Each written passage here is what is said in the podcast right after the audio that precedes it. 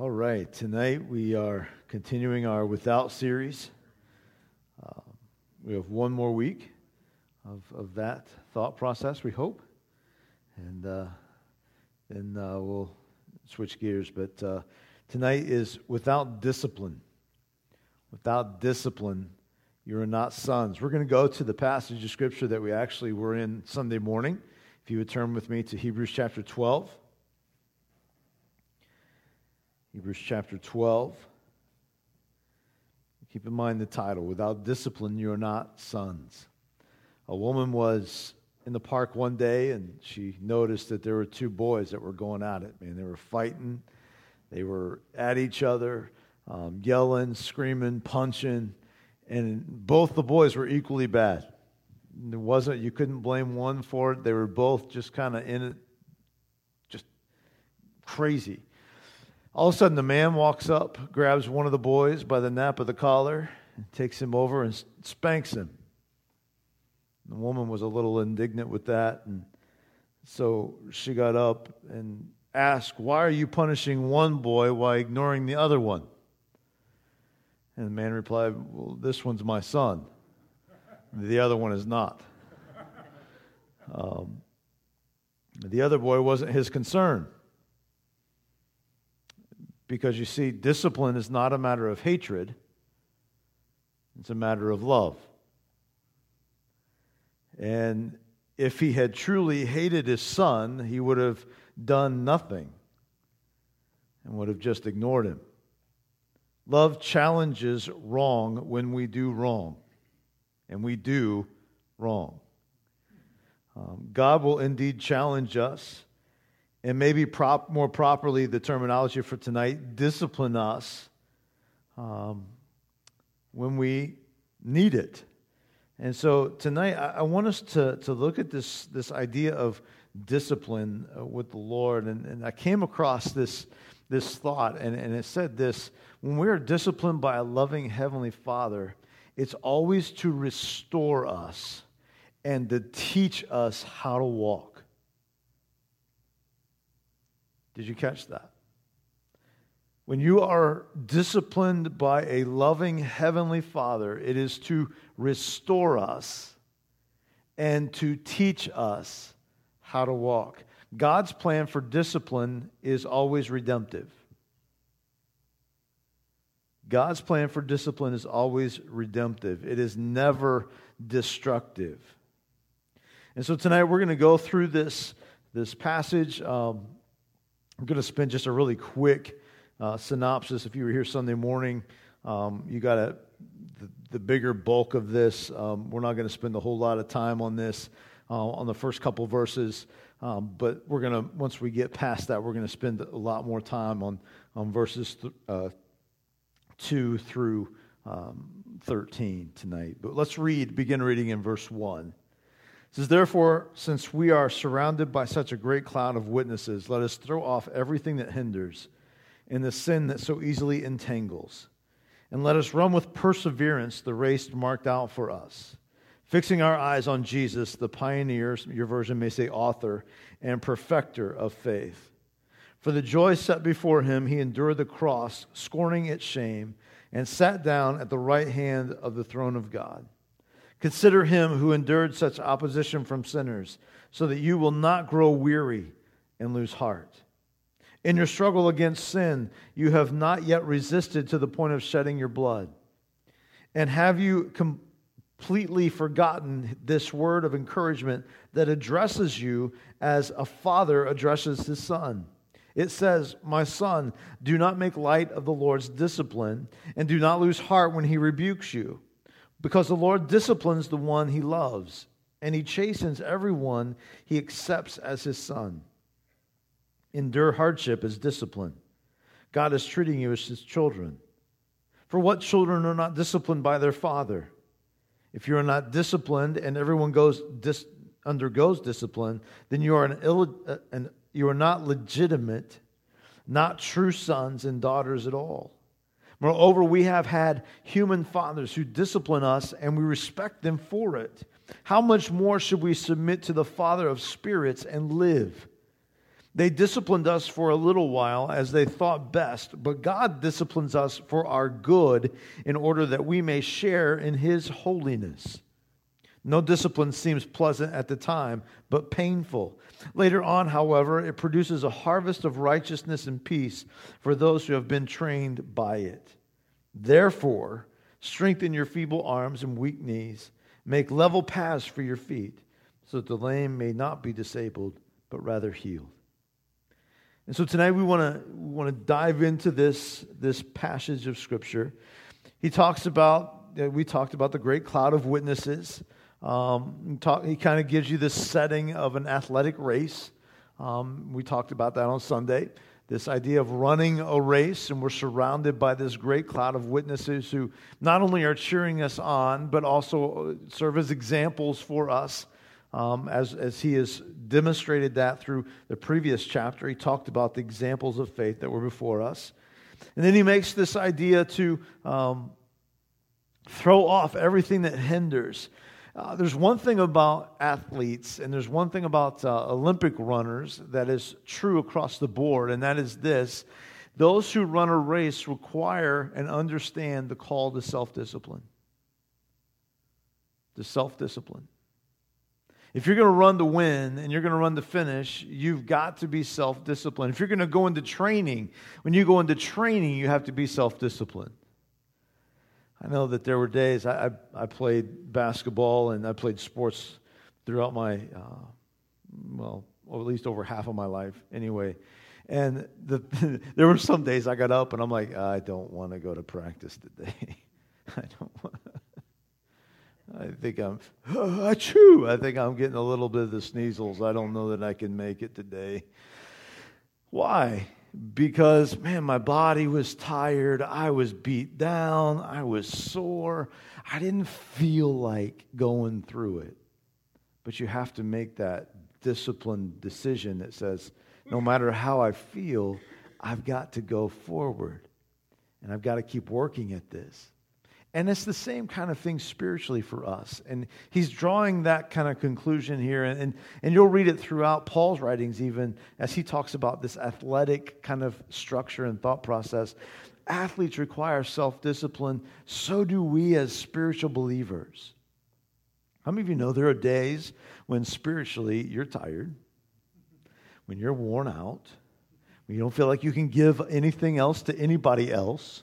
When you feel like uh, if the world is a sponge, if you're a sponge, you've been drip dry and there's nothing you can do. And we have those days when that's like that. And what's our recourse? What do we typically do when those kind of things happen? That reveals a lot of how disciplined you are in your spiritual life. Do you just sit back? Because when you start sitting back, that's when you get on to the weights and stuff that hinder. You'll start adding those to your satchel. That's when you start getting enticed by sin. It becomes easier to just stay where you are. Discipline is important to the life of a believer. We're going to continue to talk about that as we go. Um, he says, throw off everything that hinders. Um, the Greek word used here is, again, an athletic term, and it meant throw off the weight. Throw off the weight. Um, another kind of sub, you know, how some words have two kind of different thoughts. The other thing is this throwing off the fat. um, we're not going to go too much on the fat thing, but, um, but it was a call to shed excess pounds. That was the deal. It was a call to shed excess pounds. Any athlete can tell you that your performance is hurt by having excess fat. I have realized that as I've gotten older um, playing sports, softball, or whatever. Excess fat does hurt you. Um, throwing off, uh, the term also, um, back in those days, it would also be a thing of throwing off excess garments. Um, because it was really hard to run in the garments that they had. And so it would be throwing off the excess garments. Extra clothing would only slow you down. Um, we talked about this Sunday getting rid of unnecessary baggage to help you, getting rid of anything that is unnecessary to help you win this race. And then he goes on to this other, other thought, and I'm going through these rather quickly just because we already kind of hit this on Sunday. And so um, if you missed Sunday morning, I would encourage you soon. Um, hopefully, it'll be on the website by the end of the week, but um, try to get there and, and kind of get that as well. But then he says also the sin that so easily besets us. That idea of, of when you're running a race and you're in, entangled. I love the words here that uh, the author uses because it, he says um, to throw off everything that hinders. Throwing off means that you can still run. It means that you still can move. I can still move forward. There are some things in our life that keep us from running the race as efficiently and as effectively as God wants us to do. There are things that we are not disciplined at. Oh, there we go. There are things that we aren't disciplined at that we have that weight us down and keep us from getting to where God wants us to be at the rate that God wants us to be there. Does that make sense? But we're still moving. Then you get to this other word, and he says, the sin that so easily entangles us. Once you get tangled up, you're not going anywhere. We talked about that Sunday. The idea of if sin grabs a hold of you, you are not moving. You can fake like you're moving, you can act like you're moving, but you are not going anywhere because sin grounds you in your walk. So he says, let us let us so get rid of that, throw off the sin as well that so easily entangles us. The running of a race of a Christian requires us to be self disciplined, and we need to have the aspects of the fruit of the Spirit that are living in our life to help us maintain that self discipline. Fruit of the Spirit is what? Love, joy, peace patience. Oh, I got the ones you know, right? Goodness, gentleness, and one one that is here is self control. I don't know that I got them all. I think I missed one in there too, but um, self control. That's a big one. Notice too here, there's some words that he, other words that he uses um, at the end of, of uh, verse 1. He says, And let us, after you've thrown off the, the weights, after you've thrown off the sin, let us run with perseverance the race. Perseverance. You know what that word perseverance tells me? That this isn't a sprint, it's a marathon. This isn't a sprint. It's a marathon, this race. And if I'm going to run this to the effectiveness that I need to run, it requires self discipline. You know, to run a short sprint doesn't require as much discipline as it does to be a long distance runner. I know that firsthand. I, uh, I quit track because the first day we ran like 14 laps, and I'm like, I'm done. I am not a distance runner. That was like three and a half miles. I was just like, I don't think so. I think I'll go the short distance. Why? Because it doesn't require as much discipline. There are still some, but it doesn't require as much. It's just, am I fast or not? I got to make sure I don't drink or eat the wrong thing so I don't get a cramp. But other than that, I loosen up, man, I'm, whew, I can go. Whereas a long distance runner has to take into account a lot of different things. They have to be disciplined along the way. A good runner knows what the excesses are, and he's prepared to shed those things to compete well. Um, the problem with many Christians today is they, we approach Christianity like entertainment. And we think that we only have to observe it, we don't have to participate in it. Couch potato Christianity doesn't work. You got to be in the race. In the race. Let us fix our eyes on Jesus. That running metaphor continues here. A runner fixes their gaze on the goal line. They fix their thoughts so that they, when they run, they aren't distracted by the things that are around them. Once you get distracted, you lose momentum or you get drawn off the straight line. And you have to run farther than necessary, or sometimes it even causes you to fall. We must be careful to keep our focus on the goal. That the goal is Jesus and nothing else. The goal is not how big I can grow in ministry. The goal is not how, and, and some of these things along the way are, are things that we want to see God do great things in us, but the goal is not those things. The goal is not how many um, belches I can get. Belches. Well, if that's your goal too, man, that's kind of a weird goal, but uh, notches in your belt. I, you, you, combine notches and belt and you get belches, all right? So, um, how many belches you can get on your belt? Um, spiritual belches, there you go. Um, I'm so glad this is being recorded. and uh, it, it's not that kind of thing. Our goal should be Jesus because at the end of the day, all the stuff that I do, all the stuff that I've done, it doesn't matter. Because at the end of the day, everything that I've done, I'm going to take off and I'm going to throw it at his feet. All the crown that God's going to give me for everything that I've done, um, all the works that, have, that I've followed him and walked in obedience in him, all the things that I've been able to see God do through me in my life, I'm going to take off and say, Thank you, Lord, for the privilege of knowing you. My focus isn't on this, my focus is on him.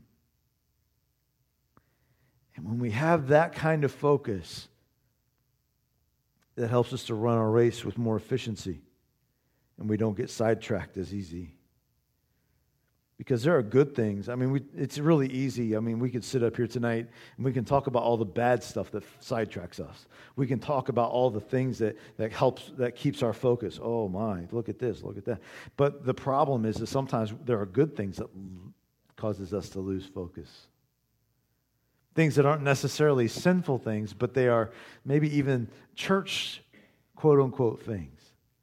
And we lose focus on what the real thing is about. That the real thing is about Jesus and keeping my focus and my heart and my mind set on Him at all times.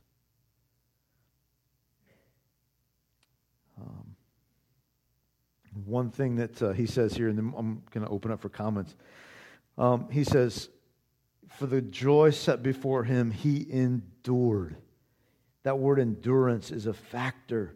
It talks about running um, toward what we see, but we Jesus endured the cross.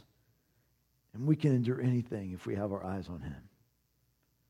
Endurance is a product of self discipline. God will be with those who disciplines them, discipline themselves and not give up. Those that endure the greatest trials and come through not losing sight of the goal. The goal being the Lord. Any thoughts tonight?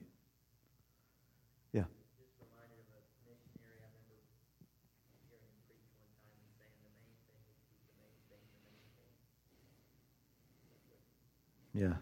Main thing. Keep the main thing the main thing. Yep. That's very true. What crosses us up is when we forget what the main thing is and we've got something else that has taken the main thing and become our main thing.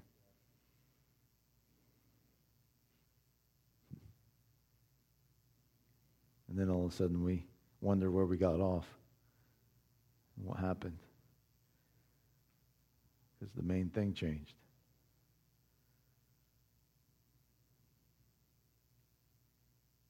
No other comments? All right. Well, let's continue then. That was a 10 minute synopsis of the Sunday morning. Um, you can get the full version, like I said, later on. Um, number four, verse four. Um, he says this In your struggle against sin, you have not yet resisted to the point of shedding your blood. No matter how tough the struggle, we haven't died. So there's still hope. Um, even when the sense of God discipline, disciplining us is upon us. We are encouraged by this, for it shows that our ownership by God, that we are His sons and daughters. You have not, and, verse 5 says, and you have completely forgotten this word of encouragement. Um, have you completely forgotten this word of encouragement that addresses you as the Father addresses His Son? Um, God notices us, He loves us, He is ever watching us. And discipline is a, is a part of our life because we are not perfect. We are not perfect. And, and the, the thought process for us is to maintain. One of the things that I think is a key when you talk about discipline, one of the things that I think is, is very much has to be a part of a believer's life to even allow themselves to submit themselves to be disciplined is this humility. The key to being able to accept discipline is a humble heart. I remember, you know, um, and, and the humble heart, and then recognizing who you are and who God is. He, he talks about that in, in here, about the, a father that disciplines his children. And uh, you just stop to think about that for just a moment. And, and many of us here tonight have, have had been in both situations. You were once a son or daughter, or, and you've also had sons or daughters. And so you're very familiar with this idea of discipline.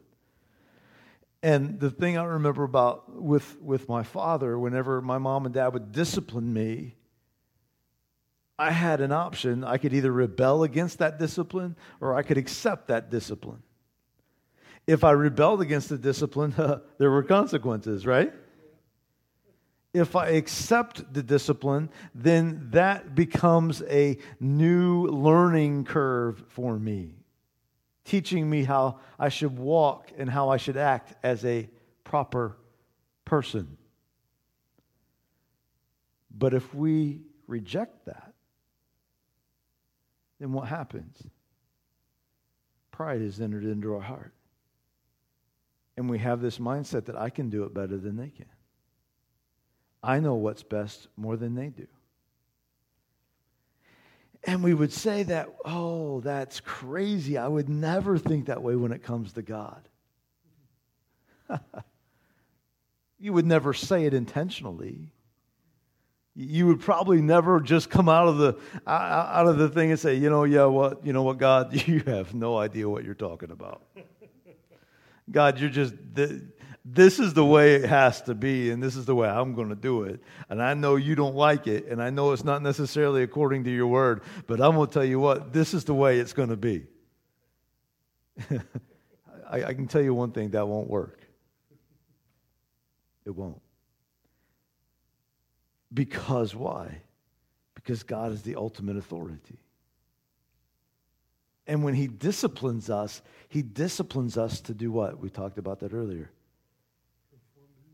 to conform to Him, to teach us how to walk, and to redeem us and forgive us from going astray. You know, this idea, you know, we, we talk about discipline. Um, as, again, I, I reiterate this the action of discipline in our lives from God is always redemptive. In verse 6, um, there's a word there, and it, uh, it it's the word chastens. Um, maybe your Bible says the word punishes.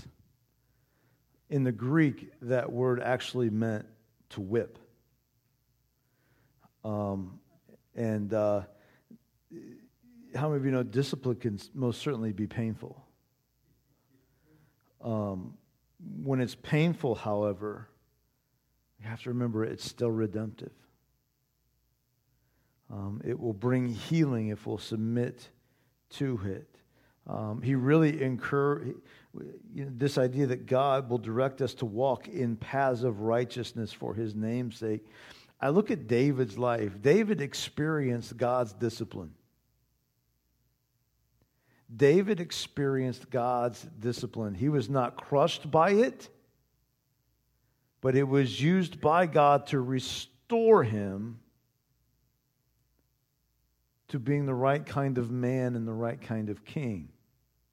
On the flip side of that, Saul might have had a better ending if he would have submitted to God's discipline. But he refused. As we said earlier, the key to both of those situations was the attitude of the heart found in each man. David had an humble heart, a heart that was after God. The Bible says that David was a man after God's own heart. He was humble. He was somebody that God, he let God mold him. He let God shape him. Saul was not that way. Saul was prideful and arrogant. And when he refused God's discipline, God took action.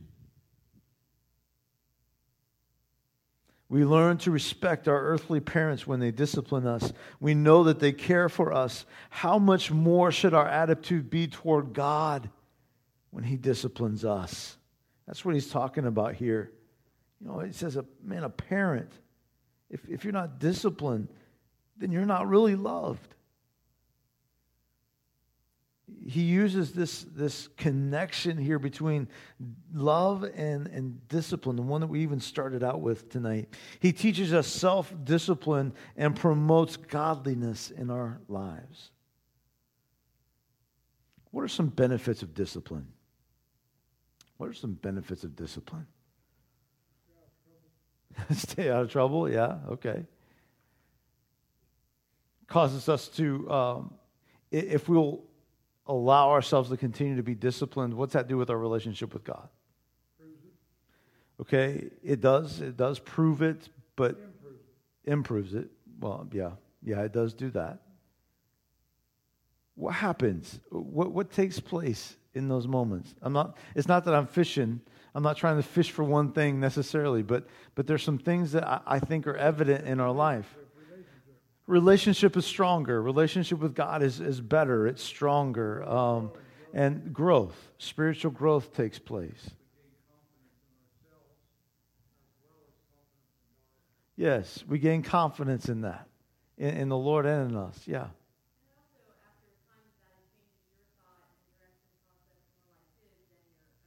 Absolutely. It changes us in the process of that. Our, our thoughts, yeah, absolutely.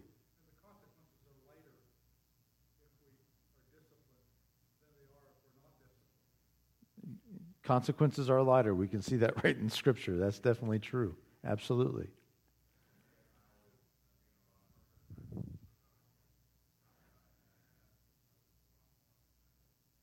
Okay, yeah. More peace in your life, yeah.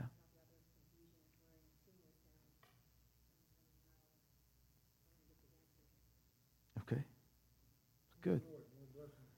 More joy, yep.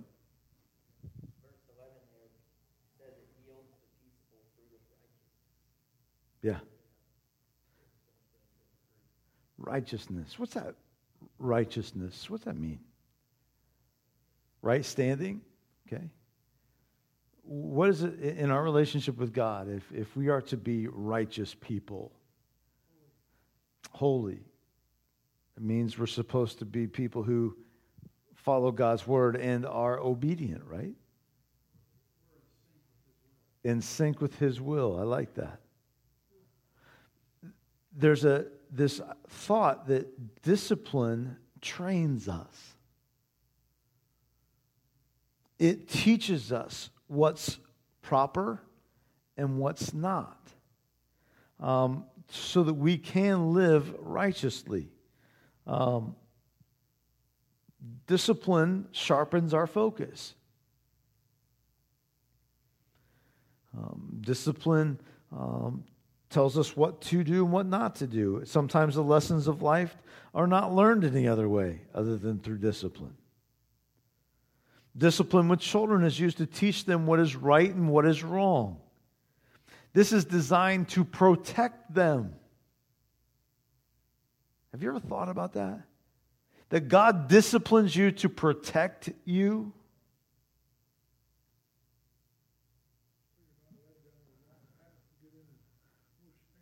Well, yeah, and so you don't get in danger. So that you can um, look later in life, you'll be able to take the things that God has instilled to you and do what? Teach others.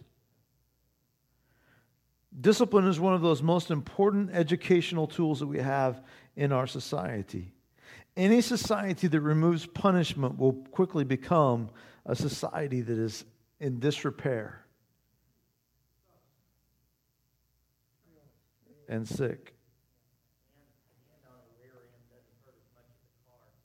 Yeah, that's true. There's one thing I know about life life's full of choices.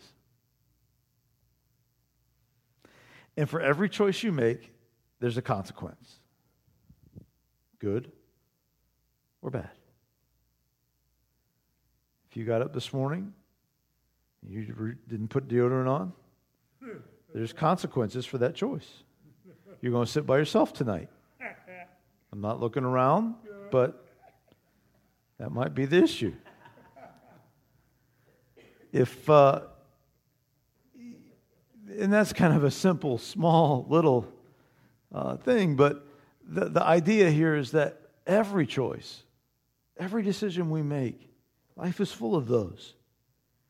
And if we will discipline ourselves toward making the choices according to God's word and right choices, those bring life to us and not death.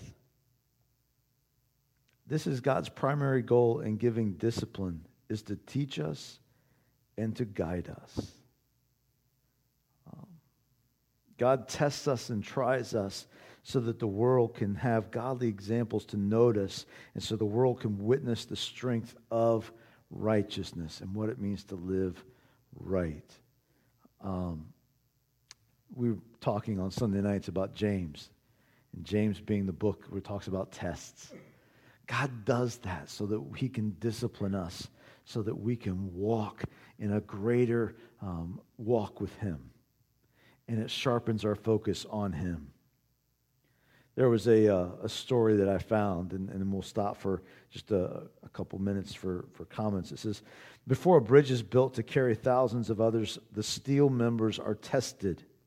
They are put through all kinds of tests to check their strength. They are pulled until they snap to know the limit of their strength. They are twisted to see how much they can take before twisting apart. Parts are crushed to see what the load limits are. All this so that when they are combined into a bridge, those who travel over it can have a confidence that the bridge will not collapse. God disciplines his children to make us strong so that in society there is a witness that is safe for the world to travel over.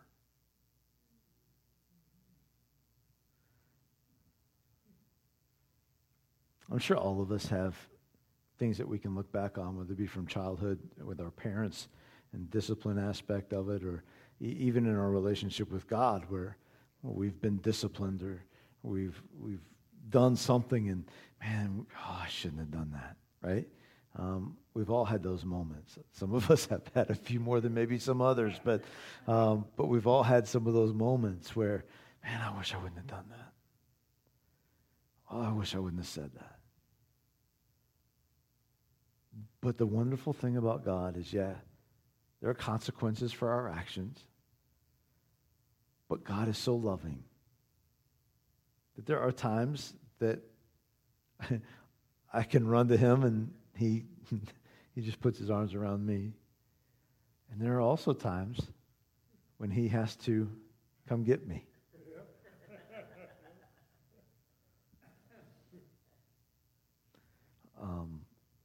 But either case is an act of love. Because God loves you enough. And, and the thing about this is, and the thing I notice about this in the life of a lot of, and, you may not think of it this way, but this is just something as I was studying this and thinking about this. For me, both instances are an act of love. But God's still, even the sinner, God's still going after them, wanting them to come to Him. Now, it's a little different than discipline, but it's inspired by the same thought of love. Of love. God goes after people because he loves them. Um, that brings me to this next thought. You know, um, verse 11 says, No discipline seems pleasant at the time, but painful. But later on, however, it produces a harvest of righteousness and peace for those who have been trained by it. Um, I'm going to not necessarily ask for examples, but just maybe a show. Have you ever repeated the same mistake? Um, I, I, case by the, the laughter and the, you know, you're not laughing at me, you're laughing because you've done that too. Um, whenever discipline happens, I can relate this to my parents. I would make one mistake and I get disciplined. If I made the same mistake again, the discipline was a little worse, a little harsher. If I came back and did it again, then it was more than just, you know, there were some other consequences that went along with that. I think about God in this aspect of discipline in my life. When we fall into that same type of sin, or we fall into those weights that hinder us, God is patient with us. He will discipline us. Our purpose is not to keep going back to those things. God wants us to move forward. And he says here, he says, the discipline seems, no discipline seems pleasant at the time, but painful. But later on, this is the effect of it, is that it produces a harvest of righteousness and peace for those who have been trained by it. So, my question tonight for us this evening is this When you are disciplined by God, are you being trained by it? Are you growing from it? Or are you just keep going back to it? Oh yeah, God, I'm sorry. I didn't mean to. I'm please forgive me. And then 2 days later, we're back in the same predicament. Doing the same thing.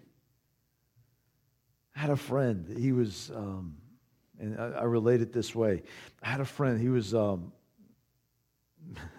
I'm not going to compare him to Pastor Greg, but uh, uh, you know he he liked to sow his oats a little bit with uh, getting in fights, and man, he got caught one day, and he got caught in a fight, and man, his dad came down on him and disciplined him. Oh, Dad, I'm so sorry. I'll I won't do it again. I promise. Okay, well, you're grounded for a week.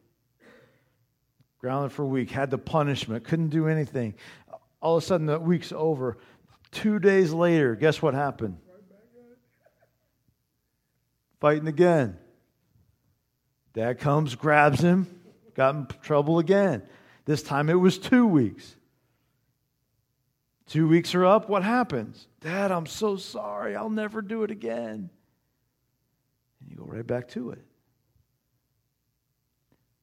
I make that analogy to say this How many times do we as believers do the same thing in our walk with God?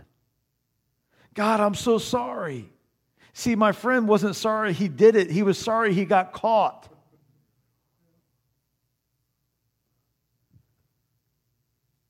God, I'm so sorry, man. That sermon, that lesson, that, that person I work with, that Christian I work with, that person that I've been talking to, man, they hit me right between the eyes, God, and I know I need to, I, I'm sorry. But after a period of time, what do we do? Right back in it. Why? because we haven't been trained by it. We haven't gone and made a change here and here by it. When I was disciplined at home, there was something that had to happen. I had to change my mindset and I had to change what I was going to do. My actions had to change. And with God, when God disciplines us, He does it so that we'll be trained to righteousness. How do we get right? Because we change our mind we change our heart, we change our actions. And how do you do that? By running closer to God. Worship and relationship with Him. Then he comes to verse 12. And he says, Therefore, strengthen your feeble arms and weak knees. Um, hmm. that would be an issue for a runner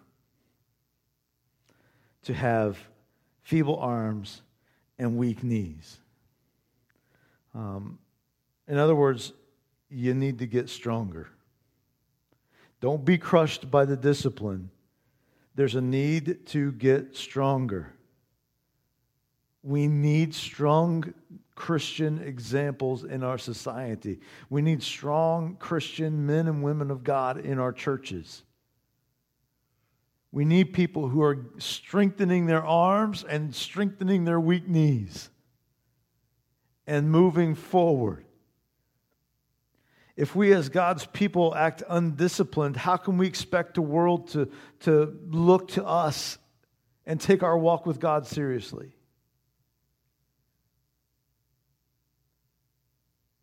The last part of verse 13 gives the reason for us to be strengthening our feeble arms and our weak knees. Make level the paths for your feet, so that the lame may not be disabled, but rather healed.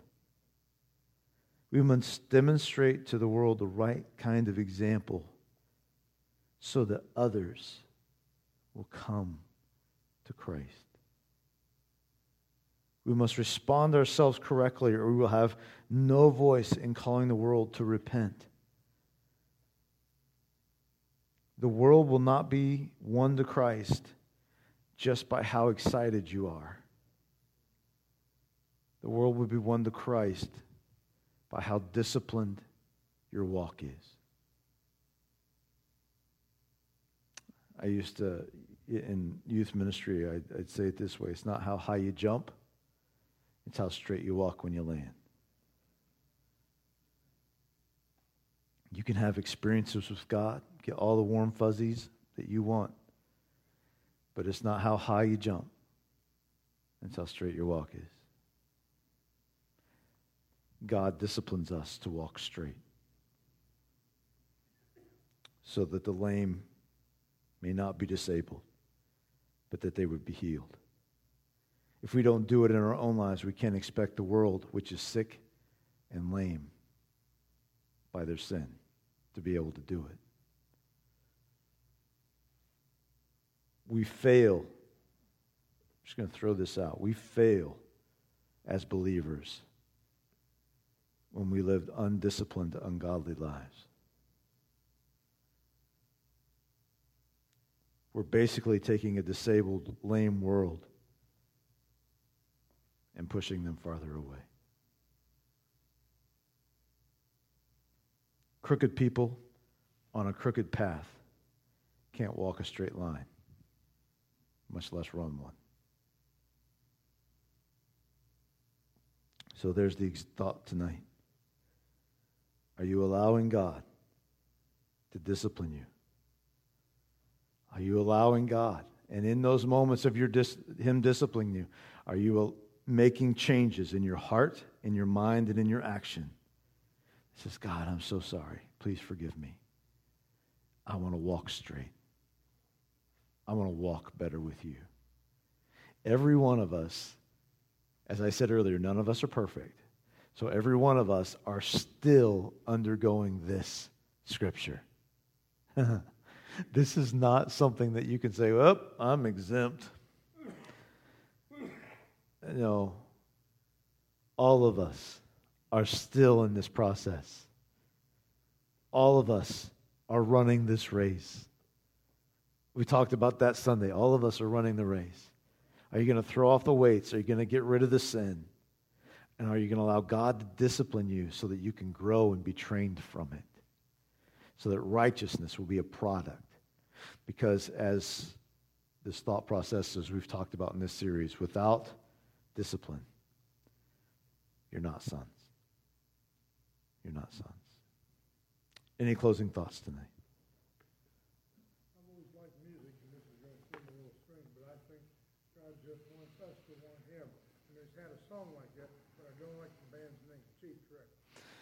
God just wants us to want Him.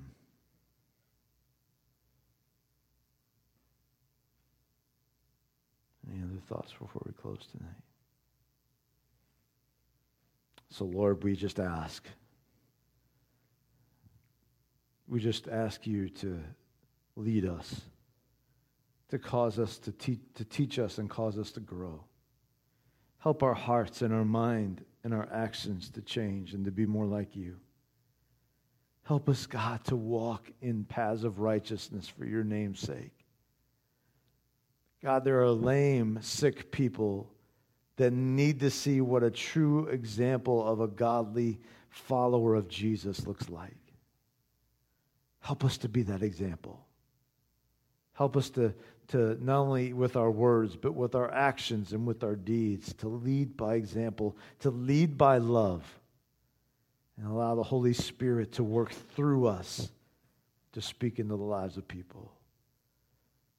God, I pray that we wouldn't run from your discipline, but God, that we would run to you. Help us to throw off the things that are holding us back the things that are entangling us. And let us run with perseverance the race that's set out before us, knowing that, God, at the end, you're the one that we're running for. In Jesus' name we pray. Amen.